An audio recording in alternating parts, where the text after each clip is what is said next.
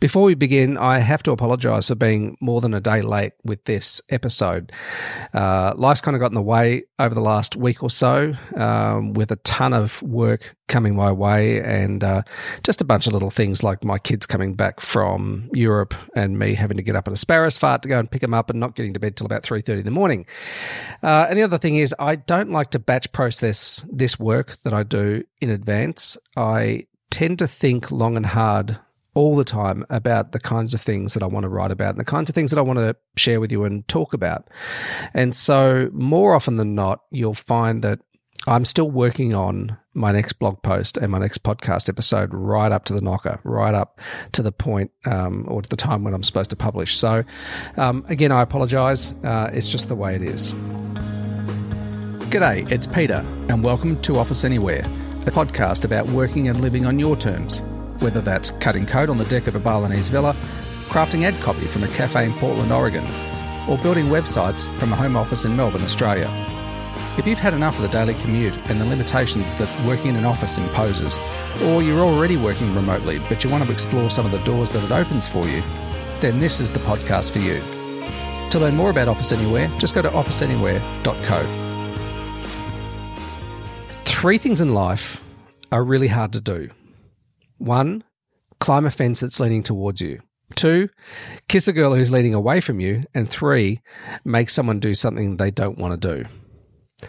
Those are the words of the late, great Charlie Tremendous Jones. Beneath his brash and sometimes jumbled mess of words, Charlie's on-stage performance always contained a few gems. I'm 51 now, and my life since hearing those words more than 30 years ago has been an ongoing experiment of failure and disappointment, with a smattering of success here and there. For three decades, I've tested the boundaries again and again to arrive at a simple but unassailable truth. And that is when you know yourself, you'll know what to do. When I was 18, a magazine art director called me out of the blue to convince me that I belonged in publishing, not banking. Over the course of two weeks, he wore me down till I agreed to give it a go. It turned out to be one of the best decisions of my life because he could see my talent was wasted and would be better served elsewhere. What followed was seven years of work that suited me perfectly. During one of our many discussions about my flagging confidence and fragile dreams, he gave me some brilliant advice. He said, Don't worry about your abilities right now. Find the best people in your field. In my case, at that time, it was photography, and copy them Adopt what you like about their work, discard the rest, and over time, your own style will develop. Over the last few decades, I've applied this lesson to many other fields, from investing to writing and dozens of things in between. It stands as true today as it did then. But I have to concede that there have been periods when I've sought out shortcuts by mimicking the beliefs, the behaviors, and habits of others. In the process, I've not only lost myself, but failed to achieve what I thought I would. I've had jobs that I didn't believe in. I promoted things that I knew were rubbish. And I've employed sales tactics that felt unethical. Thankfully, those days are far behind me, with each experience shaping a set of principles that today, for me, are unwavering. In my last post, I said that your version of success is perfect. What I meant was you can study success as much as you like, but until you acknowledge who you are, you'll struggle to break through. And worse, you might achieve something that doesn't make you any happier or more fulfilled. In other words, your success might actually result in failure.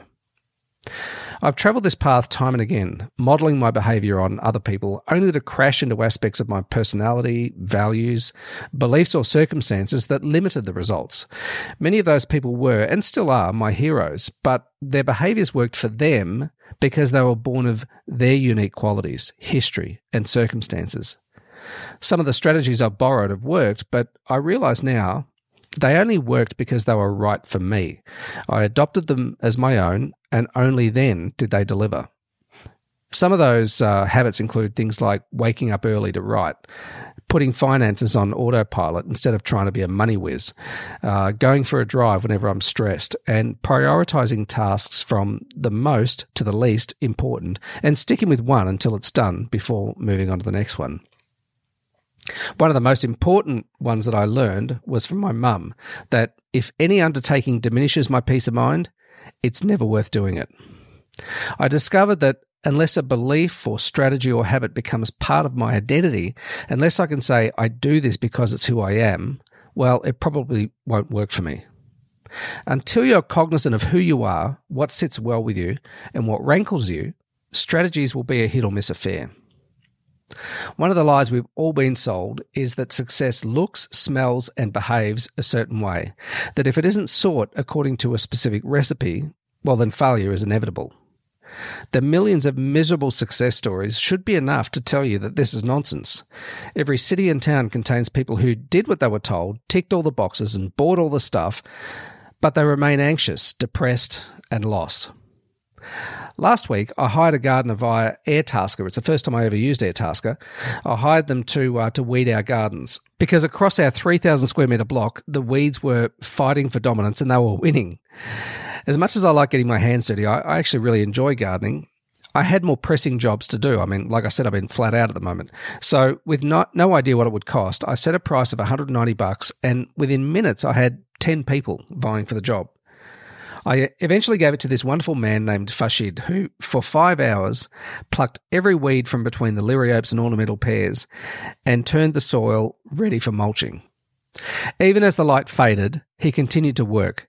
The next day, he put in another five hours until the job was done, and two of those hours were in the rain. The thing is, at the end of it, he ex- he refused to accept any extra money for his incredibly thorough work. I insisted in the end, and he proclaimed that it wasn't even work for him. He was doing what he loved and getting paid for it. A week later, I hired him again, this time to spread mulch all over the garden beds and remove any dead or failing plants. He actually came over yesterday, and this time I didn't care what it cost. Um, I was sure that it wouldn't be enough and that I'd have to insist on paying him more. My point is that Farshid is a success story. He might be using Airtasker right now, bidding for odd jobs that don't pay a whole lot, but it won't be long before he's booked solid by raving fans like me, and then he won't need Airtasker anymore. I wouldn't be surprised actually if this time next year he has one or two helpers with him. See, Farshid is successful because he's happy, and he is both of those things because he's acknowledged who he is, what matters to him, and how he wants to show up in the world. Now, how that manifests may change in the future, but I suspect that he will remain true to his core beliefs. Which brings me to the key message here. Many of us waste literally decades lying to ourselves. We think that if we do something long enough, that if we keep telling ourselves that we're doing it right, in air quotes, it'll become right. But often it doesn't, and we end up empty vessels with little in the way of joy or contentment in our lives. It doesn't matter who your hero is, you're not like her and you're not like him. At least not enough to vest your future success in, and happiness in copying them. Now, that's not to say that you shouldn't develop your ideas and skills from the teaching of others, much like I did when I started out as a photographer. But to build a life that's truly successful, you need to adapt whatever you learn to fit who you are, and then dispense with the rest and blaze your own trail. Now, yours might look similar to other people's trails, but if you're authentic in your approach, it'll have a look and feel all of its own. It'll be your path.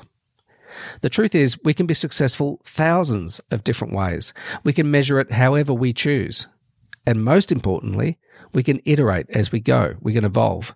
Our definition today can be very different to, say, this time last year if we want. You can literally walk up to the bathroom mirror right now, look yourself in the eye, and say, My version of success has changed. In my mind, there is only one right way to create the life you want, and that's your way a path signposted by the beliefs, habits, ideals, and dreams that sit well with you, just you. We're all unique with different priorities, different circumstances, different values, and different ideals. Our successes will be different to other people's successes because we're different. That's why copying your heroes usually doesn't work. There are just too many other variables. So, my suggestion is to decide what success means for you in this moment, in this chapter, of your life and pursue it with dignity, grace, and authenticity.